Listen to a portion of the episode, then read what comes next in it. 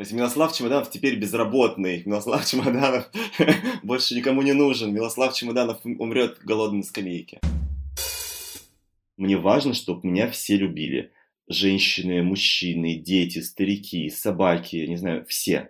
Я был, не знаю, Серсей Ланнистер. Мне нужно было... Ну, окей, Серсей все не любили, но потому что она собирала войска отовсюду. Мне был важен каждый голос. То есть не было такого, что, ну, чувак, ты уже популярен, как бы, да, там, ты, ты уже... Нет. Я должен был быть самым любимым, самым популярным, даже меня любили все, сука.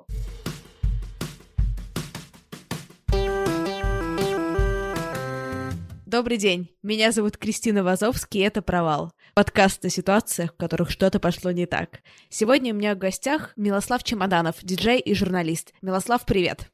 Привет! Обычно, на самом деле, я прошу людей э, присылать мне как-то заранее истории, о чем они хотят со мной поговорить, потому что я ленивая, я не люблю готовиться, поэтому я обычно это делегирую гостям. Но я с тобой так не делала, потому что мне было тебя жаль от того, сколько я тебе уже дала домашних заданий, поэтому давай просто поимпровизируем. Я успела прочитать примерно за полгода постов в Фейсбуке. Я стараюсь сейчас очень много не писать, да по сравнению со мной у тебя безумная активность, но очень весело, мне нравится. Я послушал со своей стороны полностью подкаст с Аней Чоцевой. В принципе, мне реально он понравился, я даже потом отдельно написал Аня. Вот, но, а, в общем, идея в том, что мне понравилась идея, то, что вы пытаетесь как бы не просто обсуждать и хихикать над какими-то провалами в своей жизни, а именно какую-то пытаетесь природу провала определить, то есть как они влияют на нас, и вообще что такое провал. Мне вот, в принципе, тема оказалась интересной, стал, а, то есть она заставила самого задуматься над какими-то вещами, что со мной редко случается. Тебе понравилась идея поразмышлять о сути провала. Ты пришел к чему-нибудь? У тебя родились какие-то инсайты по поводу того, что такое провал для тебя? Что я понял примерно для себя, что, во-первых, наверное, мое отношение к тому, что такое провал и что такое успех, а это все-таки вещи, которые идут рука об руку, да, то есть, э, грубо говоря, провал это такое в нашем представлении противоположность успеха. Что мои понятия этих вещей серьезно менялись э, с течением времени. И органически, просто естественным образом, и также немножко насильственно, когда ты просто заставляешь себя посмотреть на вещи под другим углом и понимаешь, что, черт, то, что тебе показалось супер важным вчера, сегодня тебе кажется вообще неважным. То есть, знаешь, э, ну, к примеру, у меня недавно была беседа с одной девочкой, она журналистка, тоже достаточно известная, вот, ей 28 сейчас, мне э, существенно больше, мне 40, поэтому мы находимся немножко в разных возрастных с ней э, категориях. Она меня спросила, например, в какой-то момент про мой уход из Вилледжа, который я возглавлял на момент моего ухода. К слову сказать, э, если верить поисковикам, то, наверное, я воплощение провала, потому что если вести Милослав Чемоданов, куча ссылок сразу выдастся в духе Милослава Чемоданова убрали с должности главного редактора, Милослав Чемоданов покинул должность главного редактора, Милослав Чемоданов больше не главный редактор в таком духе. То есть почему-то гораздо меньше новостей про то, что я стал главным редактором где-то, а везде обсуждается только уход.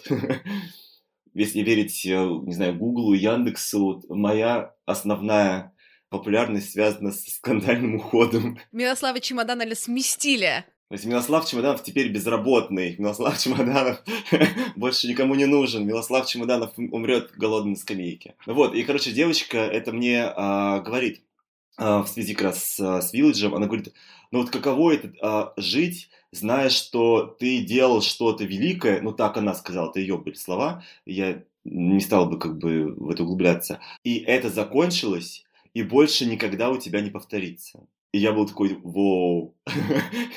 я просто понял, что я в жизни никогда не думал об этом в таком ключе. То есть, начиная от того, что я думал, что мы делаем какую-то крутую вещь в тот момент, но я никогда не думал о том, что вот, это закончилось, и это никогда не повторится, и надо как-то с этим жить. Надо заново придумать новый смысл бытия, как пела группа Агата Кристи в, в какой-то старой песне. И я был такой, типа, о чем ты говоришь вообще? То есть я счастлив, у меня прекрасная жизнь, я счастливее, чем был тогда. Как бы, и я, в принципе, не имею сейчас никакого желания повторять конкретно то, что было тогда пять лет назад. Это было пять лет назад, все было совершенно по-другому. У меня было по-другому устроено мировоззрение, мои приоритеты были другие. Сейчас пять лет прошло, и у меня совершенно другой взгляд на вещи. Но я поудивлялся, но потом понял, а о чем она говорит. Ей 28 лет, она журналист, и для нее это действительно, наверное, какой-то ну, уровень. Ты сделал какую-то, какую-то вещь, а потом такое же вот не делал. Она просто ну, не может себе представить, как бы она на моем месте жила бы дальше. А мне на самом деле норм. Ты можешь себя вспомнить пять лет назад, раз э, ты сам этого коснулся, как ты чувствовал себя в тот момент? У тебя было какой-то вот этот кризис жанра? У тебя было какие-то схожие с э, вот этой твоей собеседницей ощущения некоторого глобального жизненного провала? Пожалуй, у меня было что-то такое. У Евлинова есть э, сборник дневников, который называется «Чувствую себя глубоко подавленным и несчастным». Вот, собственно, наверное, я купил сборник дневников Ивлинова под влиянием названия, потому что я чувствовал себя примерно, наверное, так же. То есть я чувствовал себя, как человек вернулся ну, с военных действий в некотором смысле. То есть чувствовал себя ужасно уставшим, вымотанным, истощенным. Мне казалось, что я прошел через кучу каких-то баталий, и теперь это закончилось. И неважно, знаешь, тот случай, когда неважно, кто победил, есть победитель или нет, ты жив, и ты, главное, что должен пройти через реабилитацию.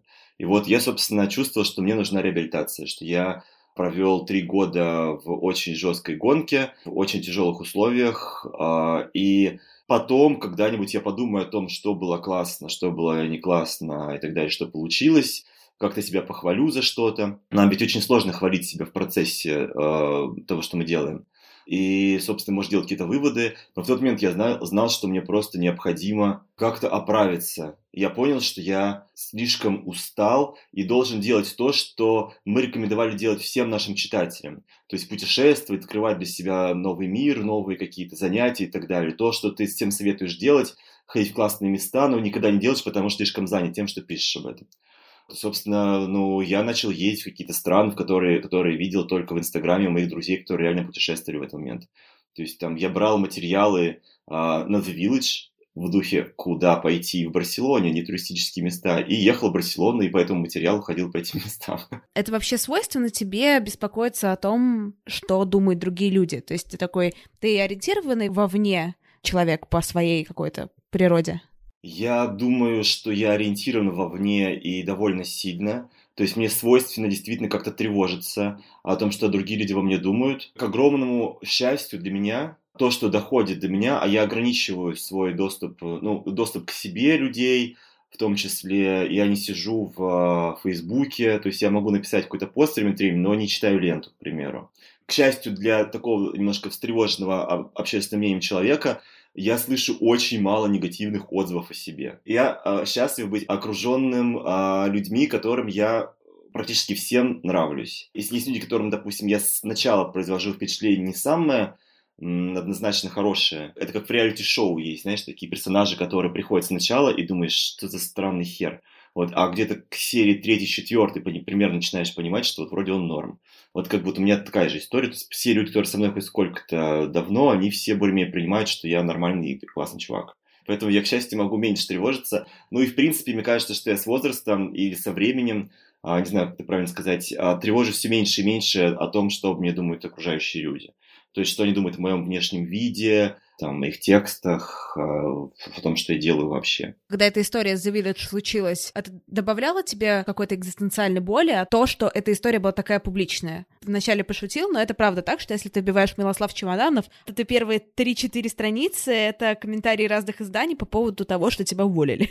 Ну, окей, видишь, причем при том, там, там не сказано ведь слово, причем уволили, потому что это не было увольнения. По факту меня сместили с поста главного редактора тогда, оставив все прежние обязанности и оставив те же деньги, а, но просто устроив такую маленькую показательную порку. То есть э, меня назвали не главный редактор, а руководитель всех рубрик или типа того. Ну, то есть просто им нужно было устроить какое-то вот а, публичное представление по поводу того, что я больше не главред.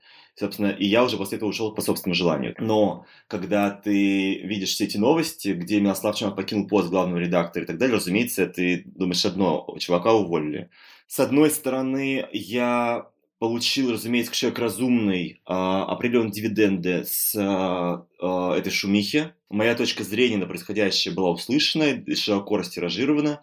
И я получил множество предложений о работе в тот момент. И что меня реально тогда волновало, так это то, что моя мама где-то в программе «Вести» или где-то увидела сюжет про вот это смещение, и ее это огорчило, она мне звонила, она думала, что все, я сейчас в Москве один где-то там умру на скамейке на Чистопрудном бульваре в обнимку с другими бомжами, с которыми будем обниматься ради тепла, но тщетно, и все равно помрем все с холоду. Это меня, конечно, немножко подбесило, но каждый раз, когда какие-то твои личные проблемы задевают твою маму, которую ты, конечно, не хочешь никаким образом грузить вообще ничем плохим с тобой происходящим. Вот, а так как бы, ну, это было неплохо. То есть это полезная штука, когда это тебе много говорят. Но в целом с тобой это случилось, сколько тебе было? 35 лет. То есть это уже, ну, такой не самый нежный возраст. И это был не мой первый такой уход, на самом деле, просто это был самый громкий. Но дело в том, что я несколько раз довольно хлопая дверью уходил из разных э, ИД в никуда, потому что, опять же, сталкивался с тем, что я и мои руководители тогдашние не разделяют определенные принципы мои.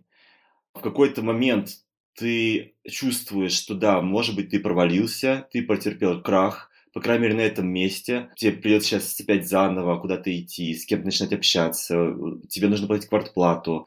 И, конечно же, когда у тебя нет денег, а, уровень твоей тревожности вырастает до предельного, если не до запредельного. Но сейчас я понимаю для себя, что на самом деле провалом было бы, если бы я оставался на тех местах ради какой-то стабильности, ради каких-то денег, ради того, чтобы проглотить, грубо говоря, а, какую-то обиду и продолжить делать дальше то, что уже э, как бы вроде как навострился делать. Новая работа найдется. Но помнить то, как ты пошел против своих принципов, ты будешь всю жизнь. Как бы поэтому это вот это реально провал. Если ты а, ради денег или какого-то относительной стабильности остаешься на месте, которое на самом деле с тобой несовместимо в этот момент.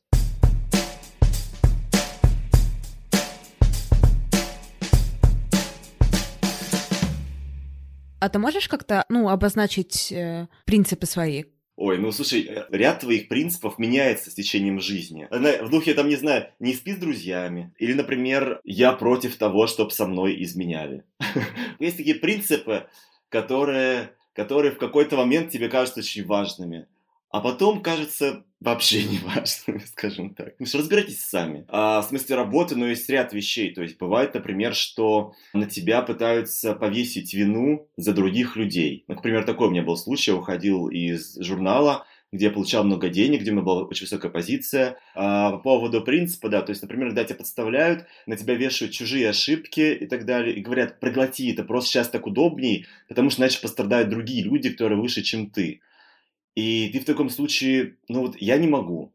Я не могу э, сказать, что э, принять на себя вину, которую на меня насильно повесили, чужую вину. То есть у меня там были ситуации, когда действительно меня пытались подставить. Но здесь моя позиция э, такова же, как э, в отношении, например, э, домашнего насилия.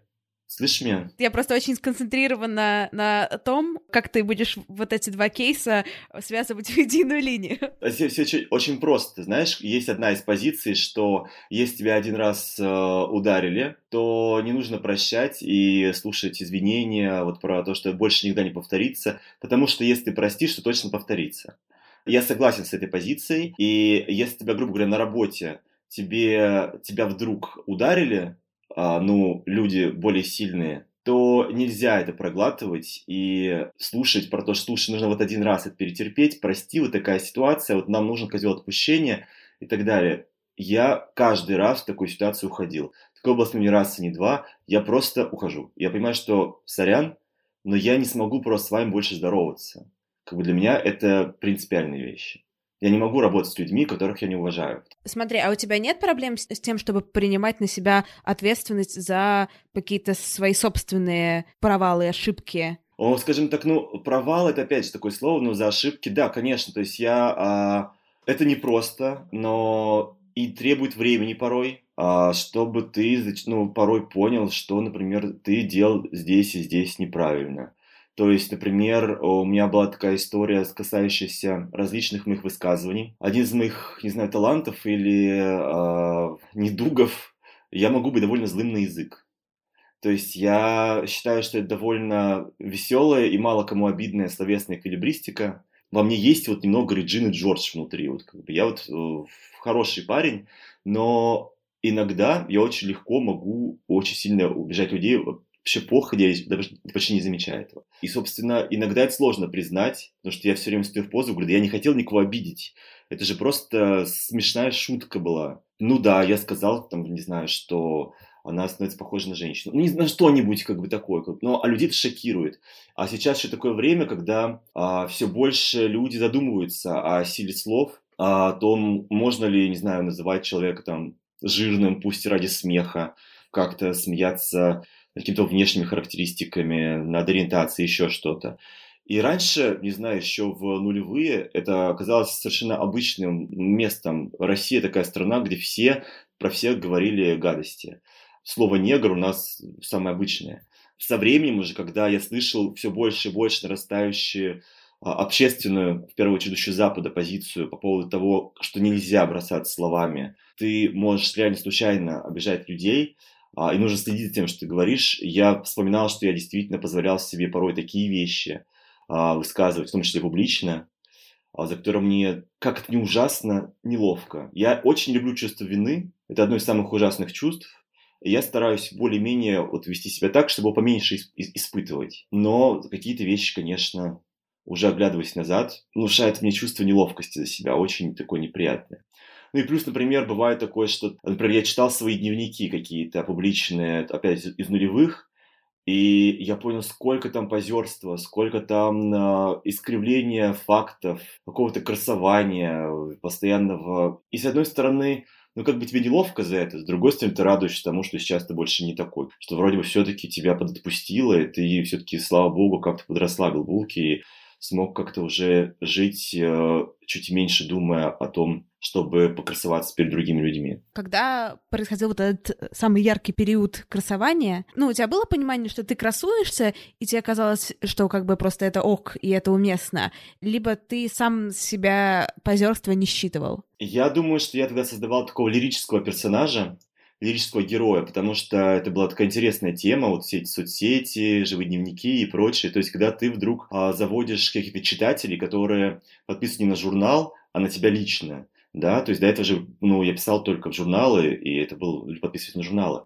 а здесь внезапно ты сам такой микрожурнал, и ты сам волен придумать, каким этот образ создать. Ну, как сейчас, не знаю, есть там фильтры в Инстаграме и так далее. Также ты накладываешь фильтры на свои тексты, ты пытаешься создать лирического героя некоторым загадочным циником с доброй душой, который при этом еще, конечно же, хорош собой и безумно популярен. И, конечно, то, насколько я был востребован у окружающих как а, какой-то красавчик, там изрядно преувеличено. Я не помню, чтобы на самом деле я пользовался такой популярностью, но там это всячески каждый случай подчеркивалось, о том, что ну, люди вокруг просто кидаются на меня, ну, в таком духе. Но я думаю, это опять же было связано с тем, что мне хотелось провести такое впечатление просто для того, чтобы люди стали в это верить, и когда ты окружающий начинает в это верить, ты сам начинаешь в это больше верить, это придает тебе уверенность в себе всегда нужно накрутить э, а, себе какой-то образ. Ты смотрел когда-нибудь RuPaul's Drag Race? А, нет, не смотрела. Ну, в общем, это такое реалити-шоу, где простого вида такие пареньки, значит, переодеваются в травести королев, и вот они, значит, в таких платьях дефилируют. И видно, как они э, себя порой чувствуют не настолько прям комфортно в образе таких простых пареньков, а настолько, где, они накручивают на себя все эти, значит, э, шикарные какие-то одежды, парики и прочее, какой-то мейкап, то они чувствуют себя супер увереннее и так далее. Вот мне кажется, я просто вот э, был тогда больше склонен создавать какой-то образ такой на публику, потому что, наверное, был не очень уверен в себе, а в том числе и внешне, как это не грустно. Потому что я просто, ну, рос в такой семье, наверное, где, просто сейчас быстренько попробую объяснить, а, где по какой-то причине внешние качества были очень важны, и у нас очень муштровали, чтобы мы хорошо выглядели. То есть моя мама, она была а, мисс города, она такая общепризнанная королева красоты, с лентой, с короной, со всей хренью. И нас воспитывали в таком духе, что не закусывай губу некрасиво, не расстегивай пуговку некрасиво, некрасиво, некрасиво. К слову, вот сейчас не могу вспомнить, прям чувствовал, что вот это провал. Потому что реально со мной это случается не очень часто, но вот тогда это почувствовал. Это было, наверное, сколько-то лет назад. Вот моя мама приезжала в а, Москву с какой-то конференцией, она доктор наук, она привозила студентов, э, в общем, на какую-то конференцию. И неделю была в Москве. И она была очень сильно занята на конференции, я был очень занят своими делами журналистскими. И в результате мы виделись с ней буквально пару раз за неделю. И вот уже ей пора уезжать, я провожаю ее на вокзал, я стою рядом с, с поездом. И мне становится так грустно от того, что вот мы как-то довели себя такой жизни, что мы неделю были вместе в одном городе, в Москве, а она сейчас живет на Урале. Мы даже толком не увиделись, мы два раза только виделись, и вот уже, уже ей нужно садиться в поезд. Я смотрю на нее, и вот видишь, она смотрит меня с такой грустью и говорит, Слава, говорит, это так грустно, она мне говорит, как вот мы, как мы дошли до такого? У тебя, я такой, да, да, да, да. Я говорю, я понимаю, мам. И она смотрит мне говорит, я, говорит, просто не понимаю, говорит она, когда у тебя стали такие кривые зубы?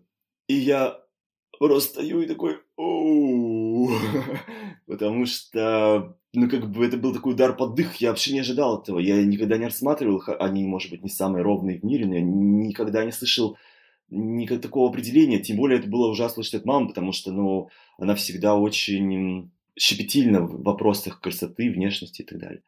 И мне конечно, я понял, что это провал. Все это время все окружающие просто скрывали от меня, но первое, что они говорят обо мне, это, ну, Милослав, ну, ну, помнишь, что тут с кривыми зубами? Ну, вот что-нибудь такое. И мне хотелось прям сразу сейчас побежать какую-нибудь, найти ближайшую круглосуточную стоматологию, перехерачить себе все зубы, чтобы они просто стали хоть сколько-то человеческими в таком духе. Но это был прям такой, когда ты понимаешь, что вот, чувак, это провал.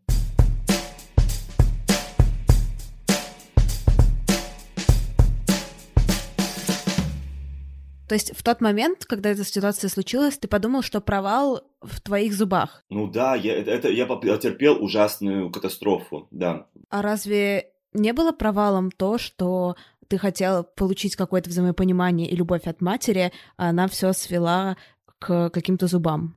А потом, потом, ну, скажем так, я не слишком а, строго отношусь к моей маме в этом смысле, потому что, ну, черт возьми, я знаю, что она меня очень сильно любит, и какие теплые э, у нее ко мне чувства. И что она, ну, мне вкладывала в, этот, в эту фразу никакого, ну, уничижительного посыла. Она просто констатировала на правах матери, которая всегда может тебе подтереть как бы вот подбородок перепачканный в яблочном пюре, есть только подбородок. То есть она, не знаю, там, тебе попу вытирала столько времени. Для нее как бы это не какая-то проблема. То есть она, ну, в меньшей степени задумывается об этом. Первое, что, разумеется, что я подумал о том, что, ну, мы просто мои внутренние комплексы, связанные с тем, что я урод, и сейчас все это поймут, они получили очень достоверное подтверждение, очень сильное. И это было настолько ярким первой. Мы мысли, что все остальные зашли на второй план. Потом уже, потом уже я заценил отдельно мамин подгон в этом смысле, что действительно она сыграла настолько не в моей тональности, то есть настолько не в том а, настроении, в котором я был тогда, смогла вот найти вообще неожиданный кук слева для меня. Вот. Но опять же из этого я сделал такую отчасти забавную историю, как делал всегда. То есть всегда, когда у меня были какие-то ситуации, когда я чувствовал себя плохо, неуверенно в себе, а, попадал в какую-то лужу, падал фигурально или буквально, я всегда старался сделать из этого какую-то забавную историю.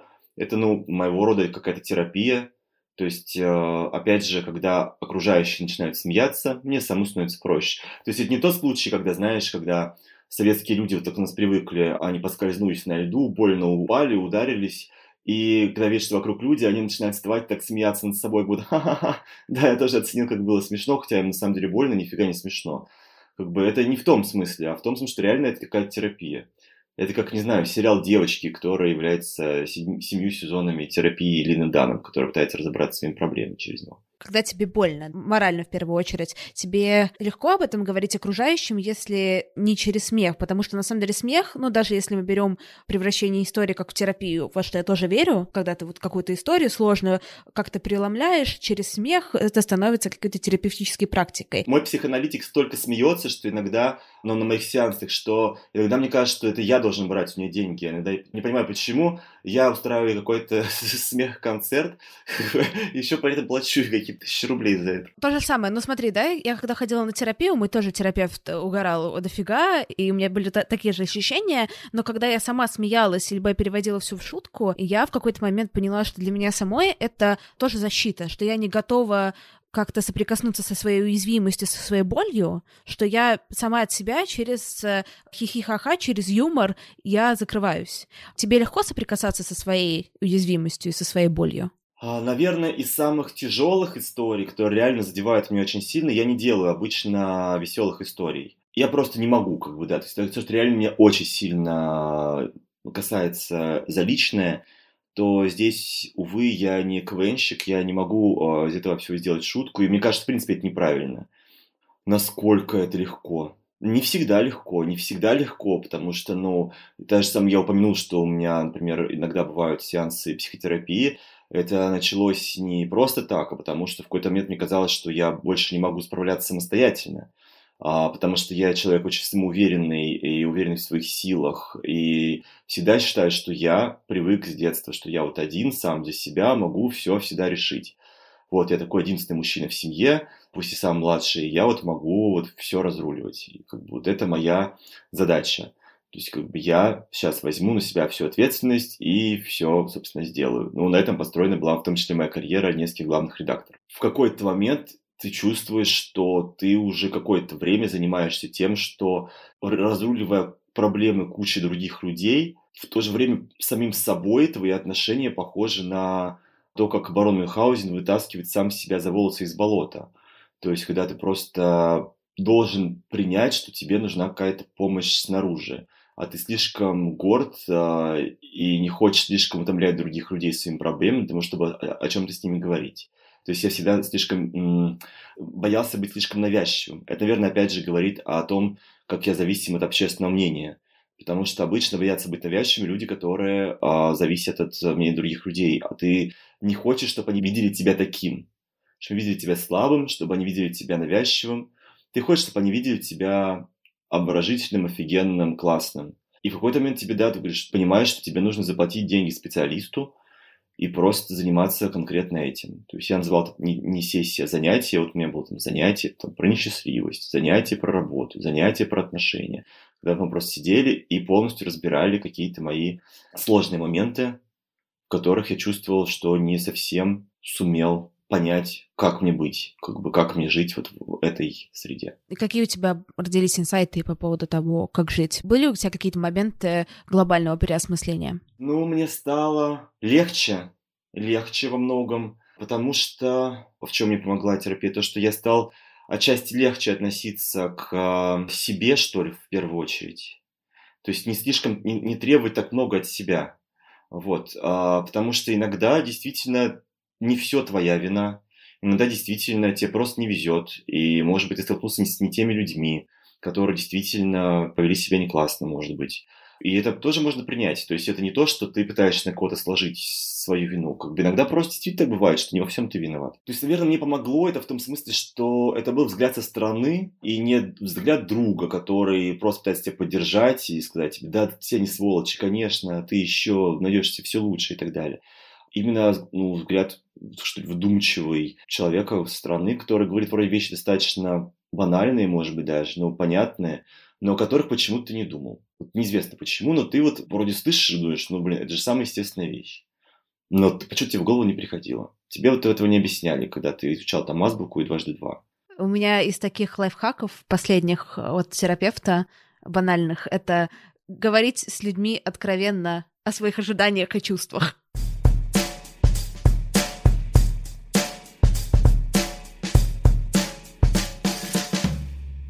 Ты можешь поделиться со мной, какие сейчас в себе самом качества, моменты тебе не нравятся? В этом году вот я пытаюсь работать, например, над ревностью. Потому что я понял, что я очень ревнивый человек. Если раньше я особо не обращал на это внимания, думал, что просто, ну, есть такое свойство и все. Дескать, имеешь него право, что такого, как бы ревнивый, ревнивый, кому этого плохо. И я понял, кому? Мне от этого плохо. Мне плохо того, что ты ревнивый а, потому что я понял, что больше всего от ревности страдает тот, кто ревнует. И это сейчас говорю не только про отношения, а про все. Про самые банальные вещи. То есть раньше, а, если я видел, например, в ленте, что кто-то посмотрел до меня фильм, который я очень ждал, во мне прям начинало закипать какое-то негодование.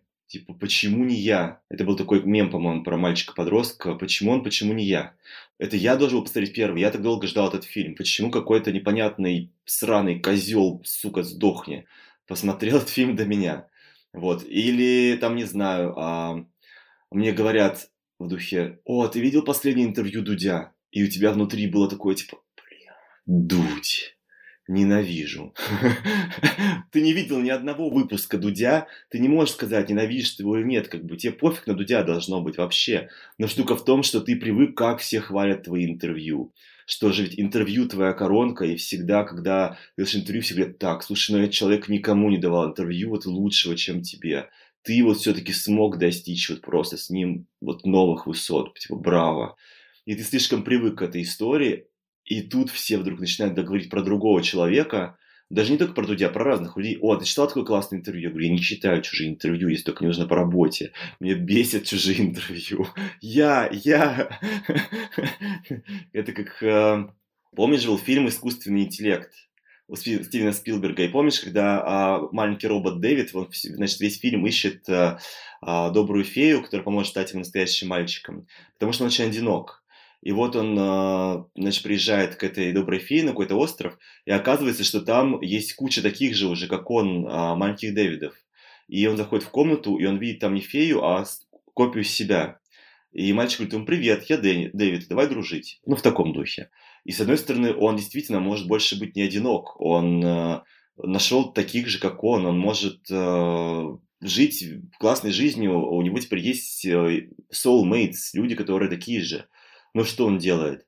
Он берет торшер, и он размножает голову этому второму Дэвиду. Он полностью уничтожает его, значит, э, хрупкое тельце, крича «I'm David, I'm unique, I'm the only one». И вот это не самое хорошее чувство, оно не приносит тебе радости и счастья в жизни, когда ты хочешь быть а, единственным, когда ты хочешь быть вот, а, чтобы все вокруг любили только тебя, чтобы никто при тебе не заикался про существование других хороших диджеев, чтобы никто не хвалил при тебе других интервьюеров. Понимаешь, и это же такое дурацкое чувство, настолько Юрий Дудь в жизни не узнает о том, что его существование вызывало у меня раздражение – а, просто по той причине, что его хвалили как интервьюера. Но моя жизнь была отчасти подгажена этим. Возможно, я не увидел ряд классных интервью его, а возможно, я просто испытывал совершенно на пустом месте негативные эмоции, которые портили мне жизнь от того, что кто-то при мне хвалил другого человека. Ну и, разумеется, в личных отношениях это тоже было, ну, не классно. Я из тех, кто вот, что называется, может ревновать каждому в столбу. А откуда это все идет? Вот ревность вот эту? Неуверенность в себе, конечно. То есть я из тех людей, которые большую часть жизни колеблются между такой глубоко закопанной неуверенностью в себе по ряду каких-то параметров и а, наносной, но хорошо отыгранной, экстравертной а, мании величия, которая при людях все должны видеть, что вот ты заходишь сюда как дива, видно, что этот человек знает себе цену, что он э, знает, что он обаятелен, что он привлекателен, что он а, классный, что, заходя в комнату, все должны перешептываться, даже пусть это перешептывание в духе «Кто это такой?» Да какой-то мудак. Не знаю. Ну, как бы, ну, чтобы все равно, чтобы о тебе все говорят, а ты не говоришь ни о ком. Ну, не знаю, в общем, это сейчас, конечно же. В общем, я утрированно говорю, но как бы суть такая, да. То есть я колеблю, всю свою жизнь колебался между внутренней неуверенностью в себе и внешней манией величия. А, и, к счастью, опять же, сейчас я постепенно, так как я начал более осознанно работать над собой, сближаю как бы эти границы. Потому что это тяжело бросаться из крайности в крайность. Я примерно вот уменьшаю а, неуверенность в себе, и уменьшаю внешнюю манию величия. То есть я становлюсь спокойнее внешне и спокойнее внутри, и это реально классно. А как тебе кажется, вот эти все внешние излишества, вот этот вот праздник, перья, не в там физическом воплощении, да, в каком-то вот этом вот я такая вот потрясающая, я такой. Это всегда все идет от отсутствия опоры в самом себе, от отсутствия понимания, да все хорошо, расслабься, все классно, там тебя любят, ты любишь, вот это все. Мне кажется, не всегда. В том числе, например, у меня какие-то внешние проявления, например, стали ярче сейчас, потому что я как раз стал меньше думать о том, что обо мне думают окружающие. И именно когда ты, значит, спокойнее в этом смысле тоже, когда у тебя не начинается нервный тик от одних, одной мысли о том, что тебе подумают, то ты начинаешь прислушиваться к себе, что на самом деле тебе самому хочется. И вдруг, если тебе, ты понимаешь, что тебе хочется яркости и перьев, надень яркости перьев в таком духе. Я понимаю, что говоришь в переносном смысле, наверное. Вот, но то есть это может идти, с одной стороны, от отчаянного желания нравиться, а может идти от других причин. Может быть, э, тебе просто на самом деле ты склонен быть, может быть, громким, ярким, каким-то выразительным и так далее, но, может быть, как раз не делал этого до этого, потому что боялся, что это не понравится людям. Это же тоже по-разному выражается. То есть мне казалось, э, что, а, допустим, школа меня такому еще научила. Я был просто очень интровертным ребенком, пошел в школу в 5 лет и так далее. В общем, это был такой непростой experience. быть пятилетним э, круглым отличником по имени Милослав Чемоданов э, в обычной школе. Вот, это такой тоже своего рода провал. Где-то к 11 классу, когда у меня начался пубертат, я понял, что, опять же, мои приоритеты изменились. Если раньше мой успех измерялся в, для меня в хороших оценках, в уважении и похвалах учителей, а, в разных кружках и так далее, то к концу школы, а, к старшим классам, я, мое понимание, а провал у меня, соответственно, был получить четверку. То есть я получил четверку, да, я помню, в первый раз в каком-то классе, у меня был шок. Скажем так, это был единственный раз, когда меня избили ремнем дома. Как бы. После этого, конечно, я очень долго времени получал четверку. Но в одиннадцатом классе внезапно моя система ценностей полностью перестроилась. Я понял, что мне на самом деле не так важны оценки, мне плевать на золотую медаль, но мне стало важно внезапно отношение окружающих меня школьников, на которых я вообще раньше не смотрел. Мне казались не безумно скучными, какими-то недалекими людьми, вот, а все интересные мне люди находились в книжках, которые я читал. Но тут, видимо, с наступлением пубертата мне стало интересно, как на меня смотрят сверстники. И я, опять же, включил мозги и переконопатил себе свой публичный имидж. То есть я научился зло шутить, резко, быстро, как-то дерзко отвечать на любые фразы в мой адрес. Стал по-другому одеваться, не знаю. То есть я стал брать пример с э, юного Джона Коннора из Терминатора 2. То есть, знаешь, там челка на глаз, джинсовка, вся херня, кроссовки. То есть такое, как бы, ко мне не подойди.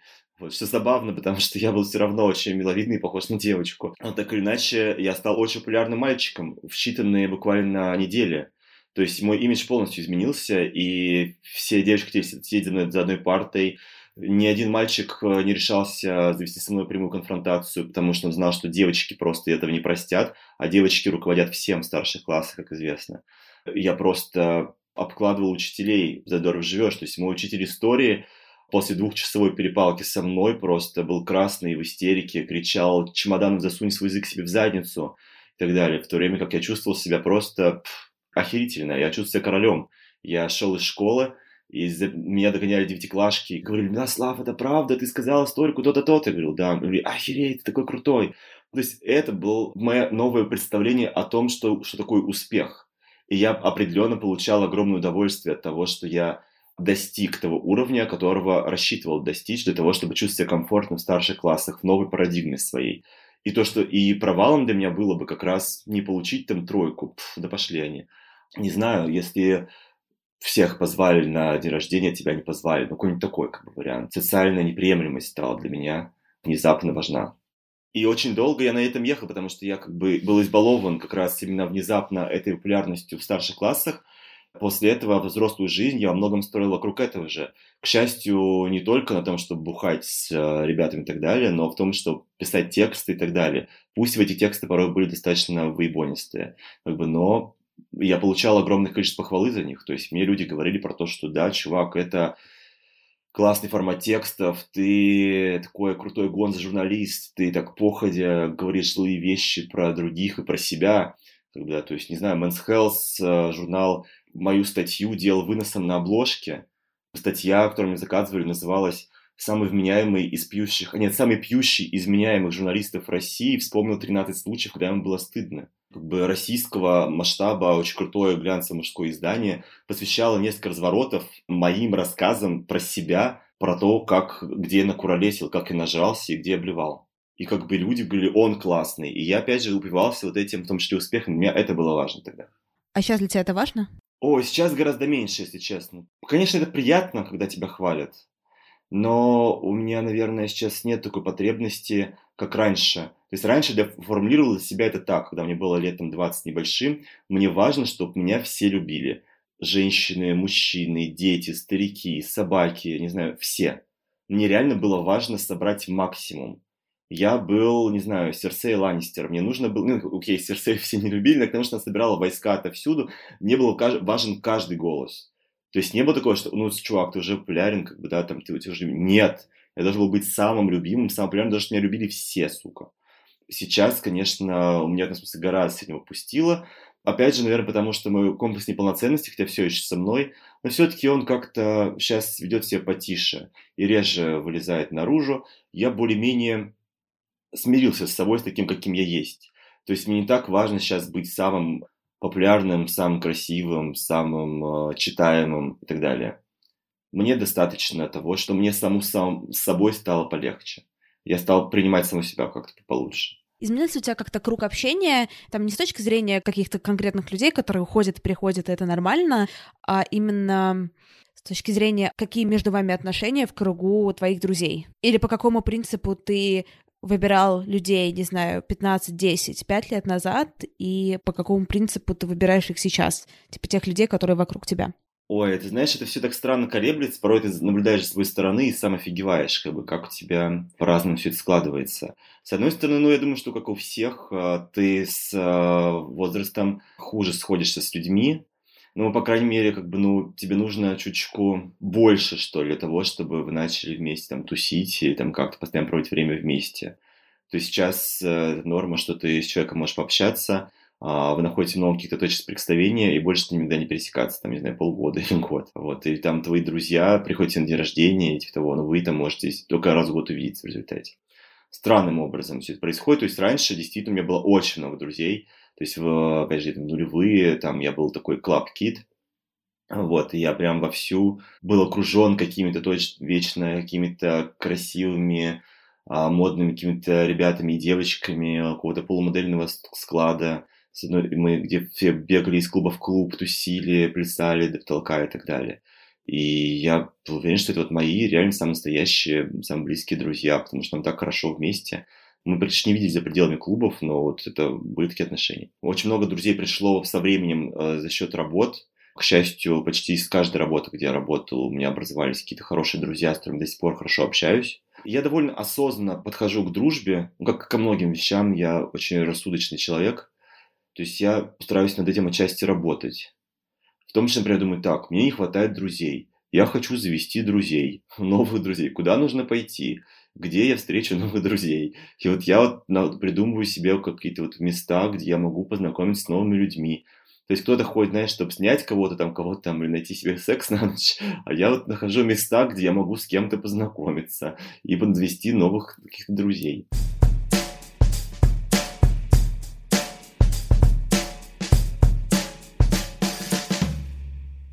Я хотел, кстати, сказать, сказать еще вещь тоже про просто про провалы, то, что мне приходило в голову. То, что люди просто изначально зачастую принимают за собственный провал то, что провалом вообще не является.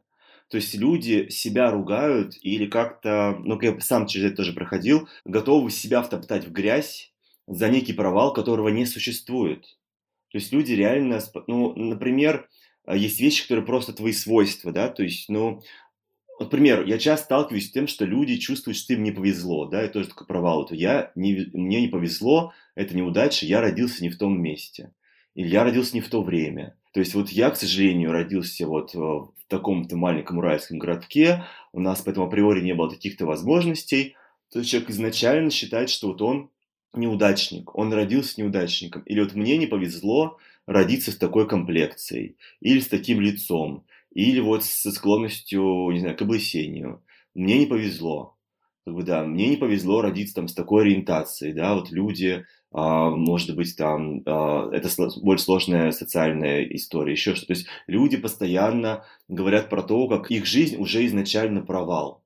Потому что они бы хотели, чтобы изначально они родились в более классных условиях, с более хорошим телом, не знаю, там, со всеми делами и прочее с э, более богатой семьей, с полной семьей, не знаю, там, whatever. Хотя на самом деле это вовсе не провал. Это просто штука, которая у 99% людей в мире то же самое. Нет, так что-то другое. Это просто то, как мы живем. Это обычная человеческая история, как бы в ней нет ничего прям супер сложного, супер плохого. Это как бы обычная жизнь. Это просто как выглядит жизнь обычного человека. Это не провал. Провал – это если, не знаю, ты встречаешься с каким-нибудь токсичным мужиком, который тебя унижает, считает, что ты его на самом деле недостойна, или там всячески тобой манипулирует и так далее, когда наконец находишь в себе силы с ним расстаться, через месяц ты ему набираешь все равно. Вот это провал. То есть, если, не знаю, тебя а, ударили, твой муж тебя ударил, а ты не ушла, это провал. Потому что это уже твоя личная неудача можно долго копаться в причинах, что привело тебя к этой неудаче, но это ты провалилась, это ты провалился, это, это ты как бы тот человек, который виноват в этом. Тебе есть за что себя винить, тебе есть над чем здесь работать. Как бы, а то, что ты там, не знаю, родилась или родился где-нибудь в тьму таракани, в э, юрте, у тебя, не знаю, патологическая склонность к... Э, не патологично просто, не знаю, ты пухляш, или у тебя большие уши, или там ты киберлесбиянка, и э, лишь десятая часть процента населения соответствует твоим сексуальным фетишам, как бы, ради бога, с этим всем можно жить. Это все как бы, это все нормально. Здесь даже не стоит слишком сильно париться из-за этого. Ну а как не париться? Не, ну как бы ты паришься, как бы, но ты как бы работаешь с этим. Ты это просто работаешь с этим, но не гнобишь себя за это. Я про это. То есть, как бы, если ты считаешь, что тебе некомфортно быть пухлым, кому-то и комфортно. То есть, ты либо принимаешь это и думаешь, окей, я вот такой пухлый человек, и по-любому есть люди, которым это нравится. Whatever. Либо, если ты не принимаешь этого, ты работаешь с этим, чтобы быть тем, кто тебе больше понравится. Но ты не гнобишь себя за это не гнобишь себя за то, что ты вот э, провалился просто потому, что ты ходячий провал. Как бы вот ты никак не можешь худеть. Просто работаешь над этим, это, блин, такая работа. А у тебя были моменты в жизни, когда тебе казалось, что ты это полный провал просто вот? Конечно, были. Это было больше часть связано с детством, когда, ну, наверное, у каждого есть какой-то момент, когда, может быть, не у каждого, но так или иначе, меня довольно сильно а, как-то, ну, издевались в школе. То есть меня били каждый день, реально там издевались со мной, как-то унижали меня и так далее в средних классах. С одной стороны, да, я понимал, что по моей системе ценностей я вроде как все классно, то есть все взрослые меня хвалят, то есть у меня все отличные оценки по всем предметам, я хорошо занимаюсь в музыкальной школе, в детском театре, еще какой-то херней занимаюсь прочее, прочее. И везде я на каких-то хороших позициях, то есть меня все хвалят, но при этом все дети вокруг, ну то есть мои сверстники и более старшие дети, они так или иначе, ну, абсолютно меня не принимают. Это, наверное, во мне породило на долгое время чувство такого, с одной стороны, разумеется, боли за то, что происходит, потому что это очень, ну, всегда больно и обидно, когда ты не делаешь никому ничего плохого, как бы, да, а получаешь плохое в ответ, ну, с лихвой. Такое чувство непонимания Вселенной. Ты не понимаешь, э, что то, чему тебя учили, не работает то, что, ты говоришь, что хорошо, что плохо, как ты должен себя вести, чтобы у тебя все было хорошо, это не работает. Ты, опять же, наверное, вот такой, немножко что ли аутизм в этом есть, а в том, что реально ты просто задрочен на оценках, о том, что вот ты, у тебя все разложено по полочкам, что вот здесь вот пятерки, пятерки, пятерки, а, и ты не догоняешь, как работают люди, как устроен их, а, почему они делают те или иные вещи. Это такое ужасно дискомфортное чувство, когда ты живешь а, среди людей, и при этом не понимаешь их. И абсолютно точно уверен, что они не понимают тебя. То есть такие моменты ты вообще не понимаешь, зачем это нужно, зачем нужна такая жизнь, как бы, да, где ты просто работаешь по, по неработающим правилам. Как бы, и никто не может объяснить, как это все работает. То есть у меня так никто не, не объяснил, меня ушли годы на то, чтобы я как-то, опять же, включил весь свой мозг и стал анализировать поведение других людей, ну, более-менее устройство, потом научиться любить их, а потом уже почему-то принимать их. То есть сначала понимать, потом любить, а потом принимать. Понимать, потом любить, потом принимать. Меня, наверное, было в такой последовательности. Я понимал, как они устроены в какой-то момент. Для меня это было странно. Я эту часть не принимал. Потом я стал их отчасти любить, потому что я увидел, поняв их, как они устроены, я понял, сколько много боли в каждом из них насколько они устроены, насколько... И мне казалось, что я не понимаю, как все работает. Но я, когда понял, как они работают, вот я разобрал более-менее как бы их механизм для себя вот на кусочки, и я понял, что они же, многие из них еще хуже понимают в том, как все, как все устроено. Меня это было шоком, мне казалось, что я э, не устроенный, а все остальные вольготно себя чувствуют. Но я понял, насколько даже взрослые люди, даже взрослые, которые оказались сильными, такими уверенными в себе, вообще не понимают, что происходит в их жизни, как, как быть завтра и так далее. Они все находятся в состоянии хаоса и абсолютного неустроенности. Я был шокирован. Оказалось, что я э, лучше понимаю, что их, чем они уж не то, что понимают меня, а вообще понимают себя. И из-за этого я стал их отчасти любить, из-за жалости, наверное, потому что у меня появилась жалость в людях какая-то такая почти религиозная. То есть я э, реально думал, то, что, блин, бедные же мои, как же мучаетесь-то, мыкаетесь, гремыки мои. Вот, я правда видел просто людей, какие-то хмурые лица в метро, не знаю, в каких-то каких-то бомжей и так далее. Мне каждому хотелось подойти и каждого обнять. Потому что я понимал, что, блин, как же они все мучаются. Поэтому, наверное, я стал хорошим интервьюером в результате, мне кажется, потому что я мог полюбить каждого интервьюируемого, будь то коррумпированный мент или зазнавшаяся суперзвезда. Я все равно так или иначе чувствовал искреннюю любовь к каждому из них. Как говорил мой первый главный редактор, когда я спрашивал, почему меня отправляют на самые сложные материалы, на какие-то в кровавые разборки и так далее, почему я должен кровь смывать с кроссовков как бы после смены, вместо того, чтобы ходить по каким-нибудь шикарным презентациям, которым мне казалось у меня большая склонность. Она так удивилась, сказала, ты что, не понимаешь? У тебя же глаза Иисусика. Тебе все все рассказывают. Как бы это просто, наверное, ну, штука в том, что действительно люди чувствуют, что ты не пришел их наебать, как-то подловить, а что ты действительно искренне к ним расположен. И вот после этого постепенно я стал учиться принимать их. В том смысле, что не, то есть в этой любви была отчасти отстраненность. То есть вот вы там, и я вас жалею и люблю. Вы мои несчастные. Но принять их, это означает э, сказать им, типа, да, вам плохо, мне плохо, я не очень доволен тем, как вы себя ведете, часто недоволен. Вы делаете столько глупого, неоправданного, безобразного дерьма. Но я вас принимаю. Потому что то же самое я принимаю в себе. Я понимаю, что да, я делаю ошибки, я делаю глупости, но факт. Ты не можешь прожить всю жизнь, пытаясь бежать э, для себя к какому-то недостижимому идеалу. Иногда нужно немножко снизить планочку и для себя, и для окружающих. И просто сказать, да, он вчера вел себя как дебил. Ну что поделать, кто из нас иногда не ведет себя как дебил?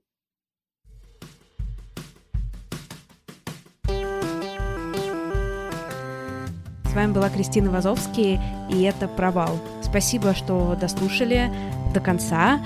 Это был длинный выпуск, и я рада, что вы остались с нами. Обязательно подписывайтесь в социальных сетях.